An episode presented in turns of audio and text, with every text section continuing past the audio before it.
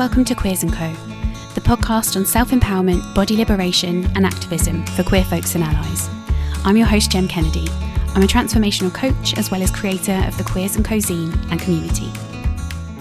Hi everyone. It's been a couple of days since lockdown was announced in the UK due to coronavirus and we've already been self-isolating for a while so we're getting used to being at home but for all sorts of reasons it's a really difficult time. Um, before I introduce you to today's guest, who I'm sure you're going to love, I just wanted to let you know about some things that I'm organising to help support anyone who needs it right now. So, from next week, I'm going to be holding a free weekly sharing circle on Zoom. I haven't decided on the name yet, but it will probably include quarantine because it's my new favourite word um, which makes it feel just slightly better. um, do anything but make it queer. And um, the sharing circle is going to be a space for queer folks just to share what's going on for them um, in a supportive group setting. And essentially, it's a great opportunity to connect with other queer folks, especially at a time when so many of us can be feeling isolated. Um, if you'd like to find out more about that, then just search for Queers and Co in Facebook and request to join the group. Um, apparently, it doesn't always work if you use and in a typed form, so try with an ampersand and hopefully it will work.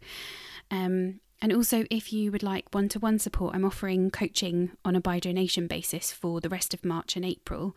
So essentially, it's um, a 60 minute coaching session or um, EFT, emotional freedom technique, in exchange for a donation, no matter how big or small. And if you can't afford to pay, then a testimonial or a recommendation to a friend would be amazing too.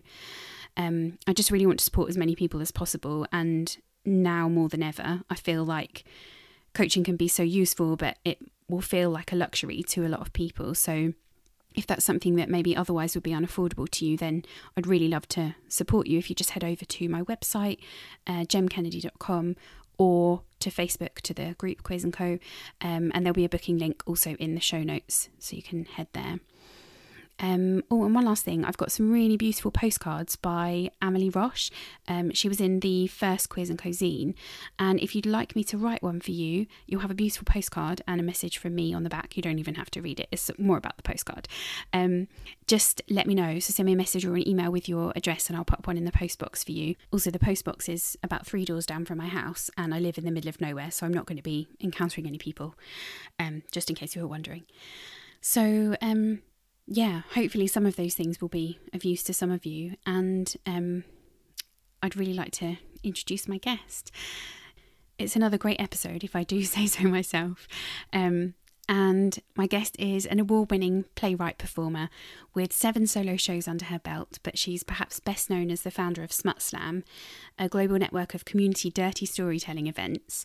In addition to hosting regular Smut Slams in 12 locations around Europe, um, which has also recently converted to weekly online broadcasts for the world. So you should go and check those out. Um, my guest delights in creating extremely niche performance projects for her home city of Berlin, including such awesomeness as Yikes, a celebration of awkward performance, Nom, a community storytelling open mic about food, and Mindfuck, a pub quiz for sex geeks. She loves to play around at the intersection of heartfelt, awkward, and loud, and I'm sure you're going to love her. This is Cameryn Moore. Hi, Cameryn. Thank you so much for joining me. Oh, it's good to be here. Thank you. so it'd be really great if um, you could just tell us a bit more about you and, and how you identify. Uh, I am a playwright and performer and um, facilitator of SMUT. Uh, that's kind of my professional uh, designations, I guess. Uh, identify as an activist in a lot of ways around sex and fat and sex work and um, whew, I just a middle-aged lady that didn't really get the memo on how to be middle-aged. Sometimes is how I'm feeling like. Yeah. Hmm. And so there's lots to explore there. Um, I'm just wondering how you first got into activism. I first got into activism when I was 16, actually. Mm. Um, this was back in the mid 80s, so 1986. And uh, nuclear war was uh, kind of a constant looming thing uh, for, I don't know how it was for other places, but certainly in the US, um, uh, there was this constant sort of uh, just, it just hung over everything, right? And uh, I started a, um, a peace activist group at my high school in a very conservative town. And that was probably also the time when I started shedding my introvert tendencies and, and found myself becoming an extrovert in, in support of causes that I felt strongly about. Before mm-hmm. that, mm. I was very shy and, and um, uh, you know, definitely still the same geek that you see before you today, but really shy and not wanting to put myself forward. And and you know, uh, nuclear disarmament was something I felt so strongly about that I just made myself go out and do things. And I think that um, I, I definitely had become that extrovert in real life, but uh, uh, most of the causes that I'm loud and brassy about are, are they're causes. They're not just me. It's it's it's things that i feel strongly about. So that all started when i was 16 it's gone from from um, you know nuclear disarmament to queer rights. I came of age as a little baby queer um, in the late 90s um, when queer nation was um, big on the scene in north america and so I moved through that into fat activism as well in the in the mid 90s in the San Francisco Bay Area, which was kind of the epicenter at that time for North American fat activism, certainly. Um, so I've been fortunate to be in areas where there's kind of high visibility activism already happening that I could get involved get involved with, hmm. and the activism has definitely um, moved around. It's not to say that I leave those beliefs behind, but where I put my activism energy um, has definitely changed over time a lot. Yeah, and how has that developed? Like in terms of what you were actually doing, what forms it took, and then also the different themes. I would have to say at first it was it was almost more of an of an intellectual uh, pursuit, not abstract, but just I used my words. I wrote about it. Sometimes I would speak, but mostly it was in writing, mm. either uh, in paper writing, print writing, or you know when the internet came about, then I would uh, do that. I, as a journalist, when I started in the mid '90s, I would write about um, fat acceptance for a magazine there in the Bay Area, and so it was all very. Um, yeah i would say in, like almost of the mind it was activism of the mind which is an important kind of activism i'm not dismissing it but mm. uh, that's where i got my start a lot um, and then uh, what really shifted for me one thing that really shifted everything for me was when uh, i started dancing at the age of 28 um, and it was just purely um, I'll, confess it was it was at the beginning it was my last ditch attempt to try to lose weight. Mm. Um, I, I, tried out some some things at a gym in where I was living, and um, I couldn't stick with the gym at all. because gyms are terrible sometimes. uh, but I was exploring the different classes offered, and I found a hip hop uh, cardio hip hop class and and and it, there was a rocky start to begin with certainly i definitely almost did not continue. But my teacher uh, saved me. My teacher came out and said, Look, don't give up. Give this a month. I guarantee you're going to love it. Mm. And she was right. And I kept dancing. And then finding the finding the the strength in myself to just dance and move and, and function as a dancer was um, life changing for me. Mm. Um, and it, it it helped me get really into my body in a way that I had not in the decade before that. Um, that that was all the life of the mind that I was I was not really in and present in my body and dancing and learning how to, how to get my body do what I wanted to do artistically and functionally was uh, such a mind-blowing connection for me to make and it changed my sense of fat activism it changed my um, sense of am I worth being on a stage? Mm-hmm. Is, is do I have value as a performer? Um, and what where does that value lie? And what can I do as a performer? Um, through dance, I found that I wanted to perform. Before that, I was always in kind of the orchestra, right? I never uh-huh. danced. I was playing French horn in the orchestra in, in, in high school, you know? Uh, so I was always backstage, off, off the side. And through dance, I found that I could perform, I could be present, and that my presence was striking to people and entertaining and good. and so i have to say like the pure act of learning to to dance and feel good in my body that way uh, changed has affected almost all the activism that comes after yeah and so I don't want to dwell on it, but I guess just quickly, you mentioned that that was your like last ditch attempt to lose weight, and mm-hmm. then through getting into the world of dance, did mm. am I right in thinking that then you became more involved with fat activism and obviously you know left behind that desire to lose weight? Um, yeah. So I mean, I was just to get clear on the um, timeline. Like even while I, even while I was thinking, oh, I'm going to try doing this gym to get fit. That's in quotation mm. marks, right? Um, only in retrospect do I realize that that was my last ditch attempt to lose weight. I yeah. was really, I was really covering that under layers of euphemism. I just want to get fit. Um, I had gone on for that whole like you know eight or nine years before that, like definitely intellectually involved in fat activism. But okay. this was this was kind of a uh, me being sneaky to myself, right? Mm. And after this, I definitely was like, oh I'm fine like this. This is great. I can do this.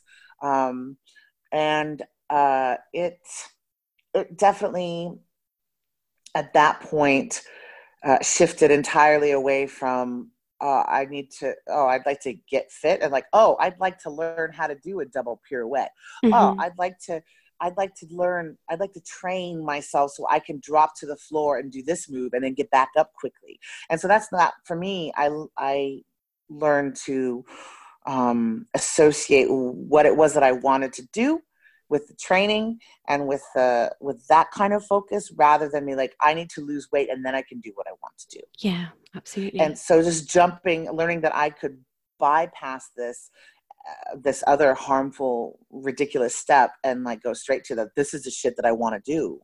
Um, that's a very radical piece of knowledge that we can yeah. have that you don't need to set aside things for this mystical magical day that will almost certainly never come just go for what you want now because life yeah. is too short to spend it going after that that you know mirage Absolutely. It's so empowering as well. That mm. idea mm. of like, oh, hold on, I have a shortcut here and I just don't have to do that anymore.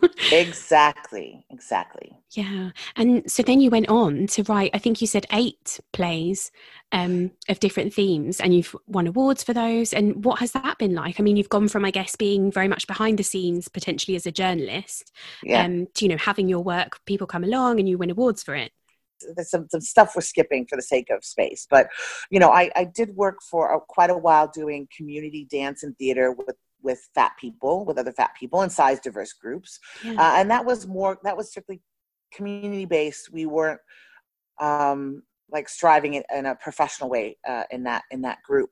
Uh, when I, when I went off on my own and started doing the solo career and working on those pieces, that was, um, a real, it was a real test of personal stamina because before that I had been working in a group and I had other people to work with and I had other people's bodies to work with as mm. a canvas for like dance works or whatever. And when when you go off on your own to do the performances, then it's like it's when you're on stage, it's all on you. So um, I definitely I would have to say I developed a rather um, strong streak of independence or contrariness or I don't I don't know what it is. It's it's it's not always easy for me to work with groups now because I've gotten so used to being solo. Mm-hmm. Um, but what it it also does is it puts me and my body uh, in focus all the time on the stage. And not that people are focusing on that, but that's just the nature of the stage yeah. and that's the nature of the stage lights. And so uh, it becomes yet another step of like i am worth this. I am worth uh, your attention. I am worth the uh, awards. I am worth uh, listening to because um, the things that i do can change you. And so coming into that kind of coming to accept that kind of power uh, has been um, great and challenging but also great. Yeah. And you're continuing to make work. So how has your work evolved kind of with that learning, like learning that you have power and that people are captivated by you when you're performing? um, it it I go I go back and forth around so so like themes what i've tried to do is is uh, go with the themes that um, are that definitely interest me at the time that i'm not trying to stick to one area because that's professionally where i'm known but i will confess the first i don't know like five or six or seven like a good chunk of my pieces are, they are about sex mm-hmm. uh, and I mean, that is to say, they use the language of sex to explore other things. So um, that's uh, that's been an interesting thing to put myself out there as a, a, person who has a voice and experience in those matters. Sometimes when I'm performing in festivals and I'm talking about sex and there are mainstream people in the audience, you can almost feel their sense of disbelief, like who who does she think she is? Um, she's a fat person. How can she possibly have anything to say about the, the subject of sex and desire and lovers, multiple lovers? And, you know, uh, people don't always get my authority at first. Um, when I used to, I, I still do occasionally. I'll do stand up comedy uh, as a as a way to like reach new audiences. I'll do short little pieces uh, that are more funny, and uh, this this thing that I was just talking about people's disbelief that I could have anything to say. Like one time I got up on stage at a at a comedy open mic and the room was quite full, but it was this person was loud enough for me to hear them from all the way in the back. They said, "Oh my god."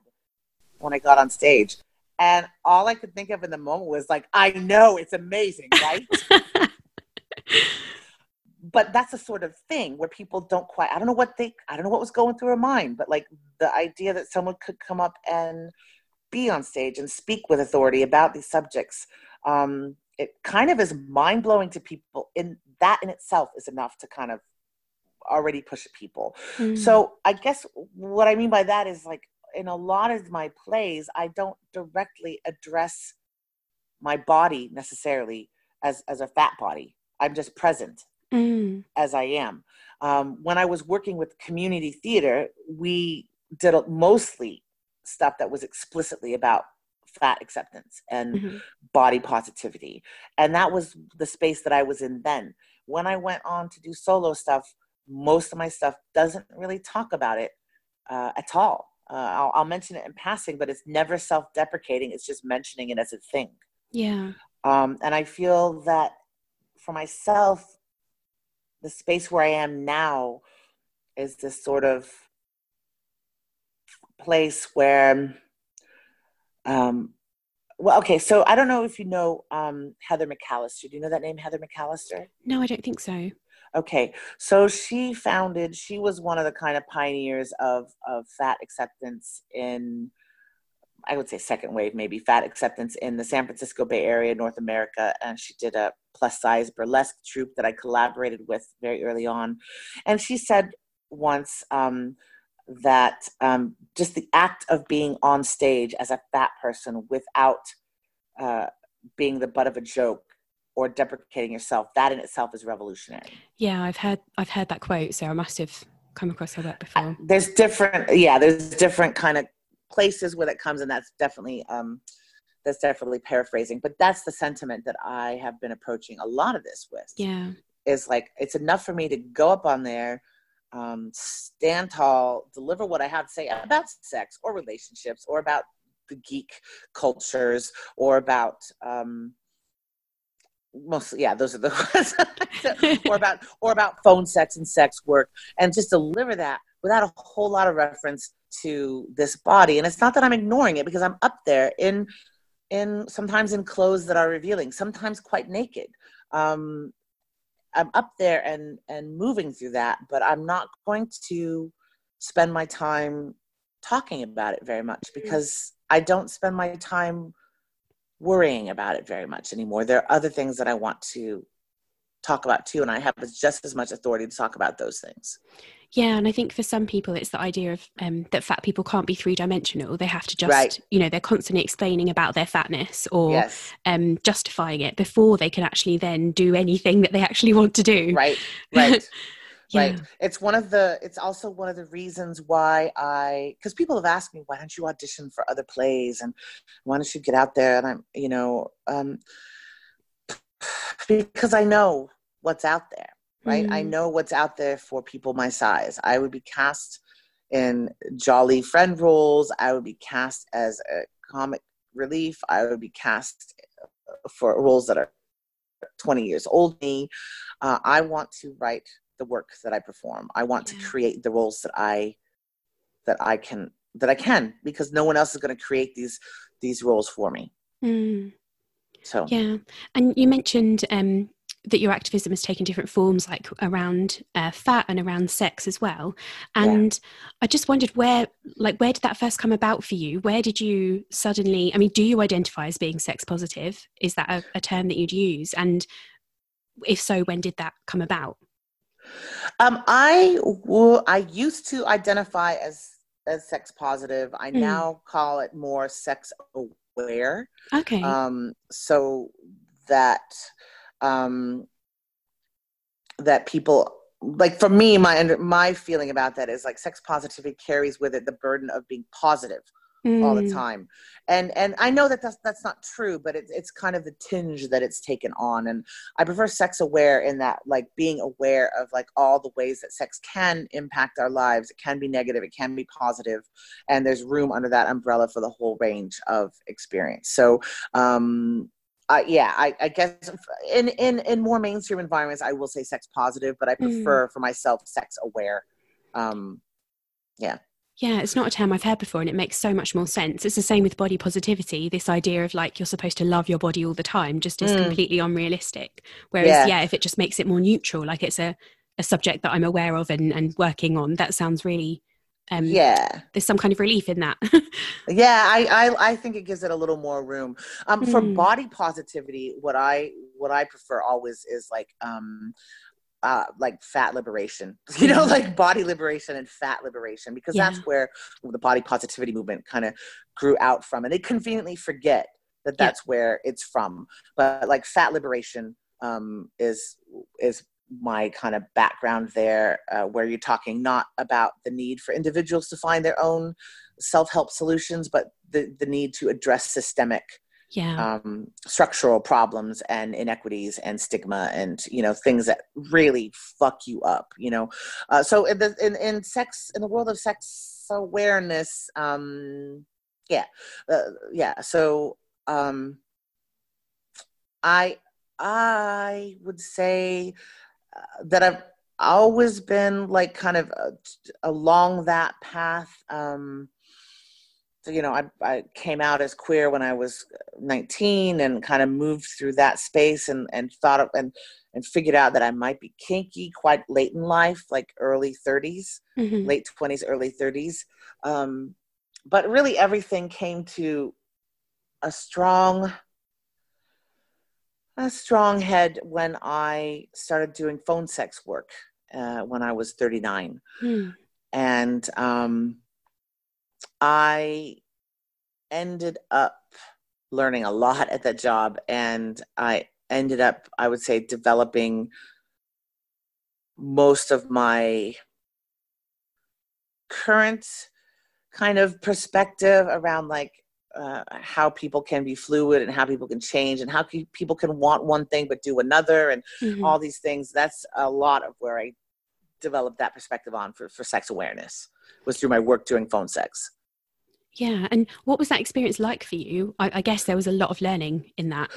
Yeah. Um, it was um, seven or eight years of rather intense um, immersion in other people's heads right i mean that's mm. what um, phone sex is whether you're getting paid for it or not you're in someone else's head and um, i was um, spending a lot of time there, being kind of confused by it because um, my adult sex life has been uh, a pretty mixed bag in terms of being with uh, uh, women, being with cisgendered men, and um, I honestly had not spent that much time in the heads of men. Mm.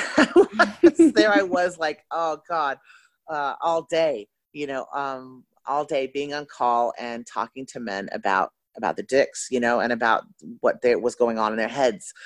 And um, uh, it was, I, I spent a lot of time blogging about it and, and talking with other people about it and trying to figure out what the hell was all this stuff because there's mm. nothing out in the world that prepares you. We don't talk about our inner sex lives very much at all uh, in our world. We talk about how to do sex better and how to do it stronger and make it last longer, but we don't talk about what's actually happening in our heads. Yeah. And that's where I was spending a lot of time when I was doing the phone work. And that's what I wrote my first play about. Uh, the, the, the phone work is actually what led me to my first solo play, mm. um, Phone Whore. So um, uh, it, it was a very intense, um, like life is art as life period for me. Yeah. Mm. And so people who um, maybe haven't come across whether it's sex positivity, sex awareness, or whether it's just people haven't come across um, the concept of sex work as a thing. Mm. You know, mm. um, it's important to make a distinction. I think that people will, for example, use the word prostitution to talk about mm. sex work, and that that is a very negative way of of discussing yeah. what it is and yeah. so this idea of um, lots of left left leaning people are uh, left leaning but they're not pro sex work and right. um, i just wondered if you'd have anything to kind of say about that to those people I'd say to those people, I'd say like get it together. Like people make choices. There is no ethical, uh, there's no ethical sex or kink under capitalism. You could almost say it's like we make choices to deal with where we are. So mm. people who have problems with sex work are really having problems with capitalism. Is what's going on, um, and we can we can object to all work that's done. Um, you know, we can work. To, you know, it's like you don't have to like your work to just do your work mm. you know um, people talk about this the, the horrible conditions and feeling oppressed it's like i have i felt so oppressed in my nine to five jobs mm. i felt i left those jobs crying more often than i ever cried about my work on phone sex you know um, so uh, you know that that's that's that on that basically it's it's like i think um, I, I, don't I don't have a lot of time for those people. It's like we you gotta you gotta respect people's um, given given the overall kind of constraints of capitalism and there are many and and they are heavy um, you have to respect people's choices and their their best decisions for themselves where they are mm. you hmm. know and and support workers as workers give us a good safety net in society and um and and and let people sort some of that out for themselves you cannot just assume that you know best for people you don't yeah and this idea of maybe wanting to save people from yeah. doing something um yeah. like how how could people actually be a good ally to sex workers rather than you know feeling sorry for them in some way or like it's some yeah. kind of moral thing that needs to be solved mm-hmm. um, you can be an ally by um, lobbying for decriminalization mm. you can mm. be an ally by listening you can be an ally by um, supporting um, workers' rights and unions in, in all fields, including sex work. Um, those are the ways that you can be an ally. Um, there's a, a, really good TED talk by Juno Mac um, about what sex workers really want, uh, and I think you can look it up. TED, it's TED talk. It's TED. It's a TED talk. Yeah, Juno Mac. Okay. Uh, what sex workers really want, and and she lays it out quite clearly, like um, the case for decriminalization, mm-hmm. other ways that sex work is handled around the world, and why decriminalization is the best option. And this is something that, um, you know, international organizations have done their studies and they agree. But people get really wrought up about it because, you know, because they do elevate sex as something beyond what it is. Mm-hmm. They do hold it sacred in a way that is just not appropriate. It's just, you know, um, people get wound up about it and um, and they need to stop. Yeah, and mm. yeah, I have so many, yeah. so many thoughts around that. It's so it's so interesting, um, mm. and I'm really intrigued that you've um, talked about being sex aware and i think that's mm. definitely mm. a term i would prefer to use going forward um, mm. but i guess historically i've identified as being sex positive yes. and interestingly, people around me very much aren't often. Uh, yeah. And I mean, you know, I have access to a community that is, but um, it's very interesting noticing that sex is still something that is so uncomfortable for people to talk about mm-hmm. or so avoided. And it's just funny like kind of straddling yes. those two worlds maybe where you're in in some ways you're with people who are like kinky and really pro um, pro sex, and then on other areas, people who just won't even talk about it, and it's completely taboo and uncomfortable. Um, yeah, I don't even know what I'm asking. I guess I'm just I, saying that it's, it's weird.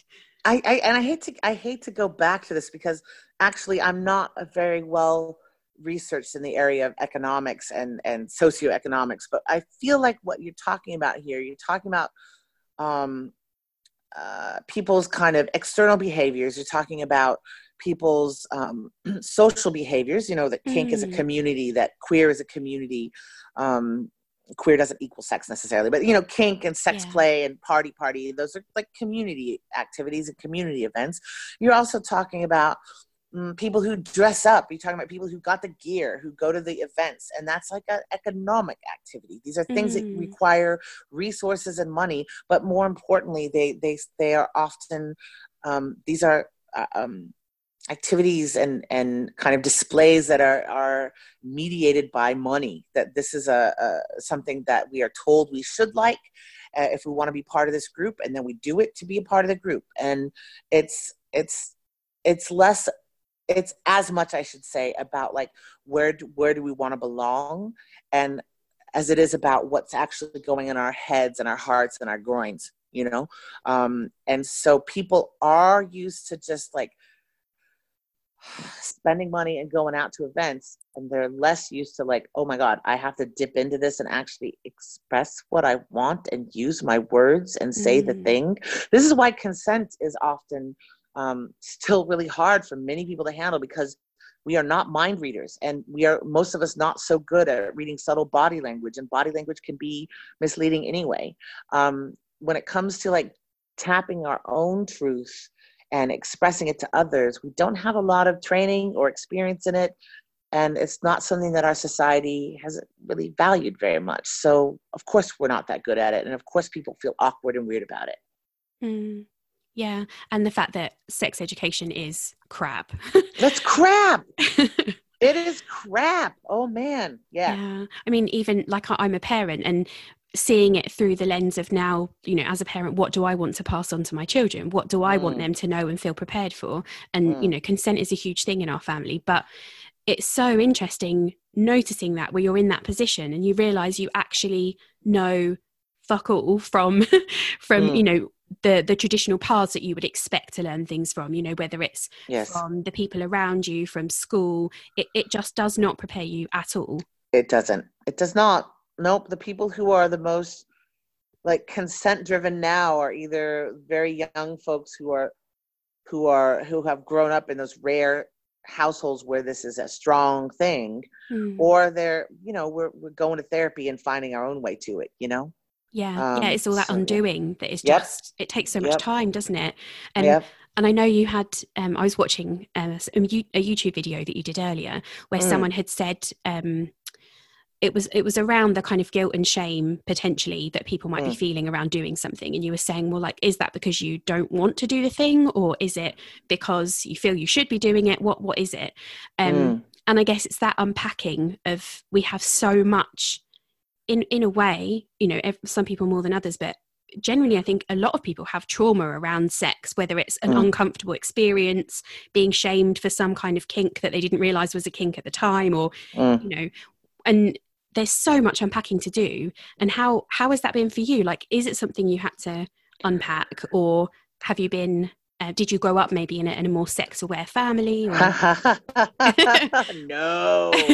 No i grew up mormon. I was raised mormon. Okay. Yeah um i left the mormon church at the age of 14 mm. i stayed at home still. I was still living at home for another four years so i had to deal with that that fallout but uh, I was raised Mormon, and uh, part of the reason why I left the church is that I was already starting to unpack the bullshit uh, at the age of 12 or 13 and going, wait, I like this. Why is my church like this? Um, that sex was definitely part of the reason why I left because like, this makes no sense. Also, this feels great, and mm-hmm. I don't see any problem with this. So that was um, very much. Uh, um, an mm, that was a very uh, sudden and abrupt way for me to get out of this sex negative culture. Mm-hmm. Um, I won't say that I like no one's perfectly self-actualized. It's a process, not a not a destination, right? Mm-hmm. Um, but um, I've had several levels of having to work through my own stuff and and definitely sitting down and consciously either journaling or talking to a therapist or um, talking intensely with a couple of supportive friends. You have to take the time to get that shit out of your head in some way mm-hmm. uh, and examine it. You can't just um, go with the flow. I think that a lot of times um, where some where sometimes it's problematic um, in what would you call sex positive events or whatever is you have people who are encouraged to just go with it and do what you feel and um, and and and there's there's not as much kind of ex- self-examination mm. as I would want. Um, and um, that can be dangerous because then you just have a lot of like feeling, feeling, feelings, and like, wait, what, what actually is going on? You know. Um, so uh, I personally keep checking in with with what I want, what I desire. I keep checking in. Yeah, and I guess for anyone who's looking to work through that stuff, um, definitely a good port of call is consent to go along mm-hmm. to just non-sexual consent workshops. Um, yeah. To learn, you know, you can read as well. It doesn't have to be a workshop, but just to be in a place where you actually learn. Like, if someone says, "Is it okay if I touch your hand?" You can mm. actually say, like, "Yes, no, maybe," or "Yes, in this way, not in this way." It's it's revolutionary, I think. Ah, okay, yeah. I've never I've never done one of those, but I have heard about like um, yeah, I have heard about them, and I definitely know that uh, learning to assert boundaries happens in every part of your life, not just sex, for sure. Yeah, yeah, mm-hmm. absolutely. Mm-hmm. And so, um, with that in mind, with sex in mind, you um, talk about being a facilitator of smut. I think you said at the beginning. yes. Which is awesome.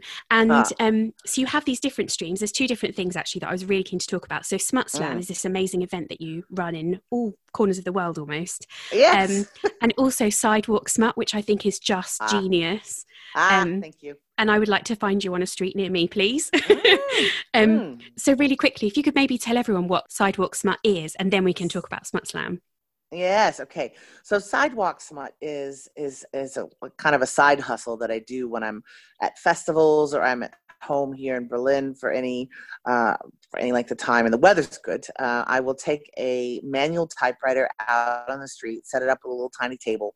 I'll have some signs um, taped to the table that say like uh, abrupt erotica smut while you wait in the bigger festivals like Edinburgh Fringe, I'll have like a big pull up banner behind me that says that same sort of thing. And then I just type away and I wait for people to come up and uh, ask what the hell I'm doing. um, that's really just, that's the start of it. And um, um, I, I do, I do, I guess you would call it flash erotica on commission. So I interview the person for a couple minutes. Uh, they step away for 15 minutes, they come back, and I have a half a page of a dirty story that I think they would like based on the interview. Amazing. And it what are the reactions? so cool. yeah. Um, the, now the reactions of like I don't see the reactions of people who are just walking by. I had the good fortune a few years ago to have a photographer who was really interested in photographing the smut stand. Uh, he came out and, and took pictures of people's reactions while I was typing because I can't mm. see those people. I'm yeah, focusing on the page. Um, and oh my God, it was fantastic. Just the shock and the, the laughter and the disbelief and all that stuff, the amazement is like, ah, that's exactly what I want. Uh, because these are people who don't stop, they just keep going. But I've done something to their consciousness that day. Mm. I was like, mm. this is, what is this thing? What? And then um, the people do stop. Um, and get a piece done. I have a money back guarantee. I've never had anyone take me up on that. And you know, in uh, eight eight or nine years of doing it. Um, so in that sense, the reaction is very good. But I think the process of having to tell me their thing, having mm. to, to mm. talk with me about their sex life, because uh, I asked them, uh, it's not about like it's, some of it's about fantasy, some of it's about like what kind of sex toys you like, some of it's like what are your favorite things. The number of people who, when asked what their favorite three, like three things they like to do in bed, mm. they get really stumped.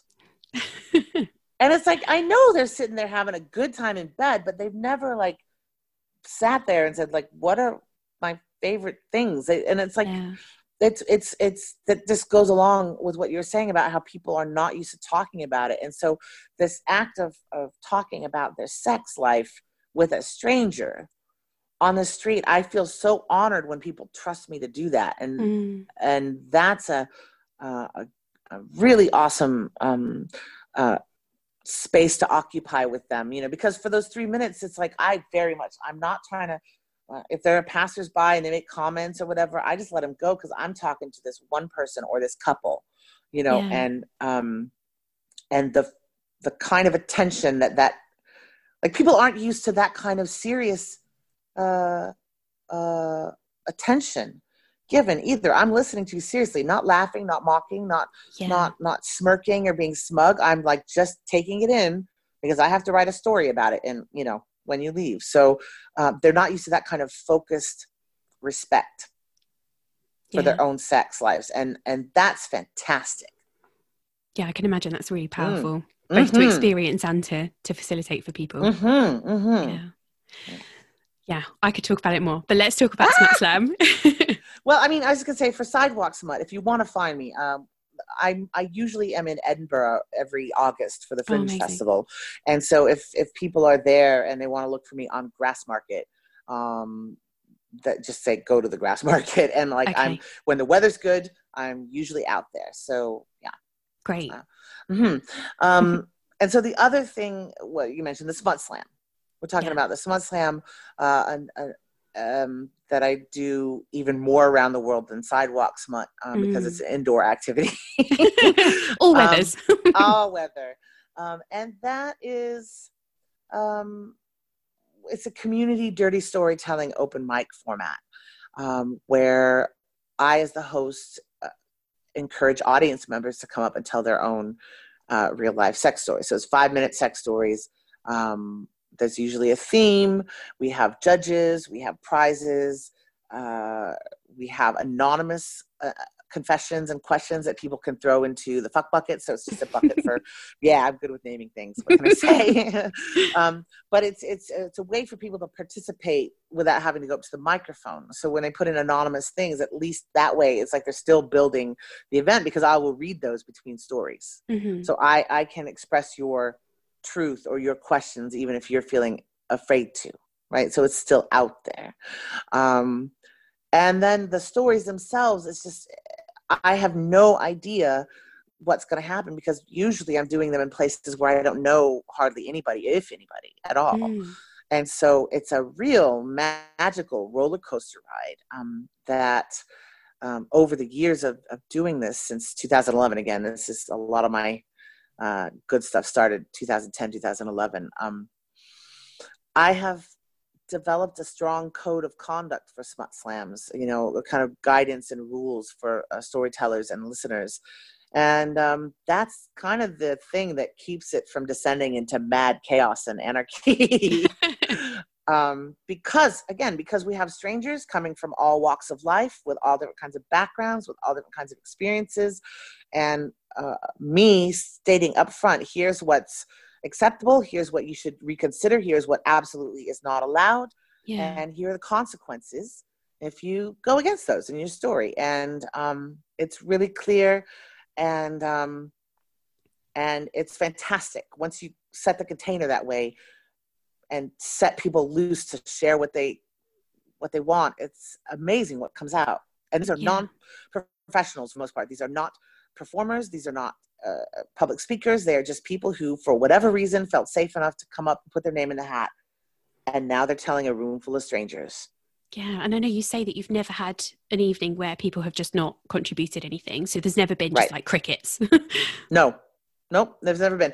Now there's uh, uh, there has been there have been evenings where it starts out very slow mm-hmm. uh, and in those cases i i always start the show out with one of my stories i ask one of the judges to be ready with a story mm-hmm. i ask one of the crew members one of the like my co-producer or one of the volunteers if they might like to tell a story so we i try to get a few things ready to go mm-hmm. just in case and there's the confession bucket which is almost always flowing with stuff, you know, overflowing. Um, but so all it usually takes is for like one or two stories to go down and then people are like oh oh i can totally do that.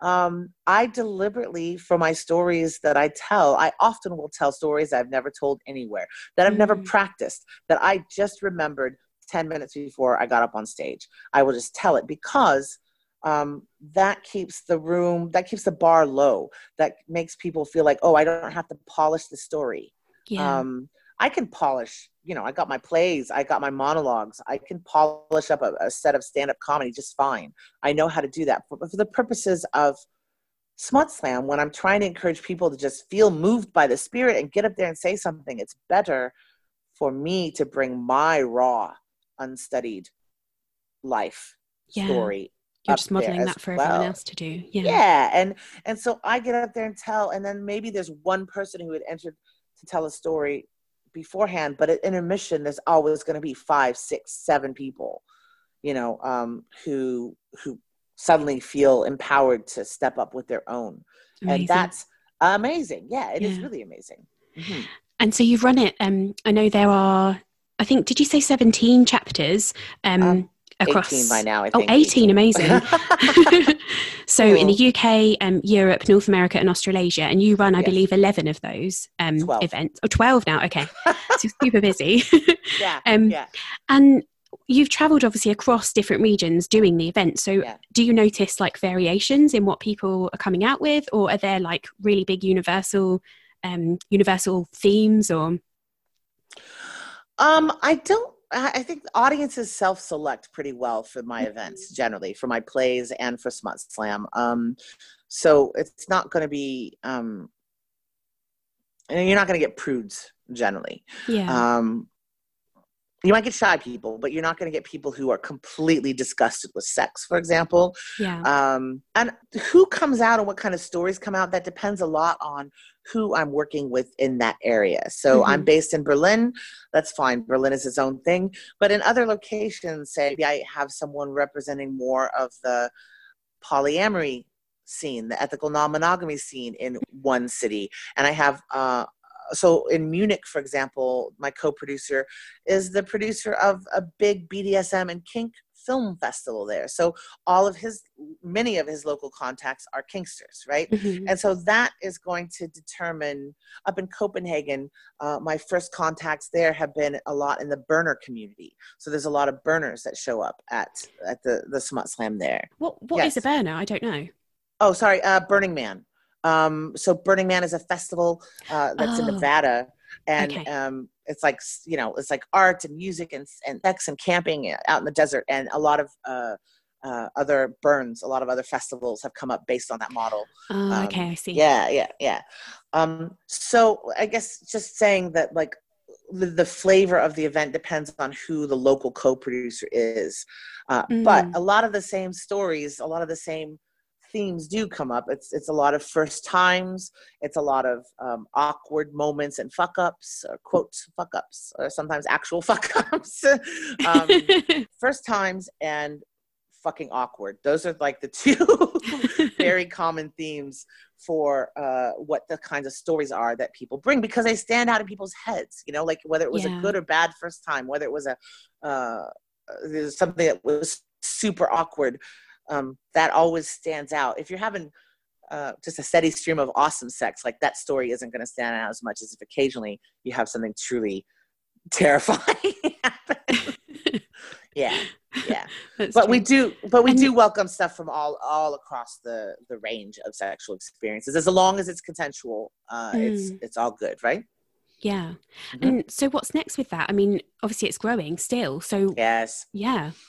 Um, I don't know what's I don't know what's next with it. I mean, I uh, I definitely am always interested in trying out new cities, uh, mm. uh, coming and bringing the Smut Slam to uh, new places. I can't guarantee that it's going to be a regular thing in those places, but um, I am testing things out. Um, I um, am also looking at doing it more in in a festival environment, yeah, um, as so opposed fun. yeah, as opposed to like a standalone event, but like within a festival and there are concerns that come up around um, protecting space and keeping it you know um, from people just kind of meandering through as happens yeah. in festivals uh, but there are ways and there are yurts and there are you know there are things mm. to do around that um, i am very interested in bringing the smut slam to a more mainstream audiences because i do have a line with um, polyamory people and kinky people and uh, you know spoken word people i know how mm. to find mm. those people but like i want to get it out to um i guess i would just call like ma- mainstream audiences and make that talking about your sex life something that is safe yeah just have those conversations in less um less expected mm-hmm. spaces mm-hmm. so i'm conscious that we're we're coming to the end of our time together yeah um I just wondered what your if you've thought of anything that you're really enjoying at the moment that you would recommend anyone else check out, and definitely some uh, they should come along to Smut Slam. Uh, well, yeah, they should come along to Smut Slam. Um, we we talked about this earlier. I just like I, I have I've been so one track um, on developing the Smut Slam route. It's really difficult for me to to find time to like um, unplug and enjoy. Um, I know I'm looking forward to seeing the movie Little Women. Oh, uh, that's something that I'd like to get on there. Um, and uh, uh, other other than that, it's like I just I just want to get back home and, and bake some more. You know, oh, so yes. I, I have amazing food updates. Actually, I'm always intrigued in your what you've eaten and what you've cooked that yes. day. yeah. Um. So yeah. So I guess um I oh, I, dread, I dread questions like that actually because I, I end up feeling like such a, a megalomaniac around like the one thing. I get so one track around performing in Smut Slam, and that's not a humble brag. That's really like I worry that I'm not as three dimensional as I want to be, but you know, there it is. Yeah, well, I think it it's just also when you love what you do, right? It's mm. hard to draw yourself away from that. Mm. Um, so, and I anyway, I think Little Women and baking are pretty good recommendations. yeah, preferably yeah, together. I do, yeah, and the baking, right? Like I find um, there is something I have always found um, feeding other people uh, whether it's my partner or like large groups of people. I've always found that very um, therapeutic and meditative. Mm. You know, whether it's just chopping up vegetables um, or stirring things, or the the motion is very calming to me, and then the satisfaction of feeding someone well um, is very healing to me. So if I have any pursuits, it's like let's get let's get let's feed people well. You know? Yeah. Yeah. yeah. And um, we mentioned earlier that people can support you by coming along to Smut Slam. They can also mm. check out any new plays that you're releasing um, in future. Mm. And I know that you have a Patreon. So how can people support you through that? Yeah, uh, Patreon is um, right now it's it's set on a you could just set like a monthly amount uh, that mm-hmm. you would throw down, and at, uh, it's under reconstruction right now, but uh, basically I am asking people to kind of support the touring activities of Smut Slam um, to uh, enable me to just uh, travel. So I'm not always having to buy like the earliest train ticket out of somewhere for the cheap price, you know, yeah. or ah, it's because if I'm doing, I'm doing, um, I am doing like seven or eight slams a month right? Wow. Um, yeah, and there's a lot of travel, and I realize if I don't want to burn out, um, that I need to occasionally uh, not get up for a 6.30 train for example yeah. you know um, so these are the things that that would um, that that like monetary support goes to and also um, further development activities like possibly doing a podcast around smut slam yeah and so also cool.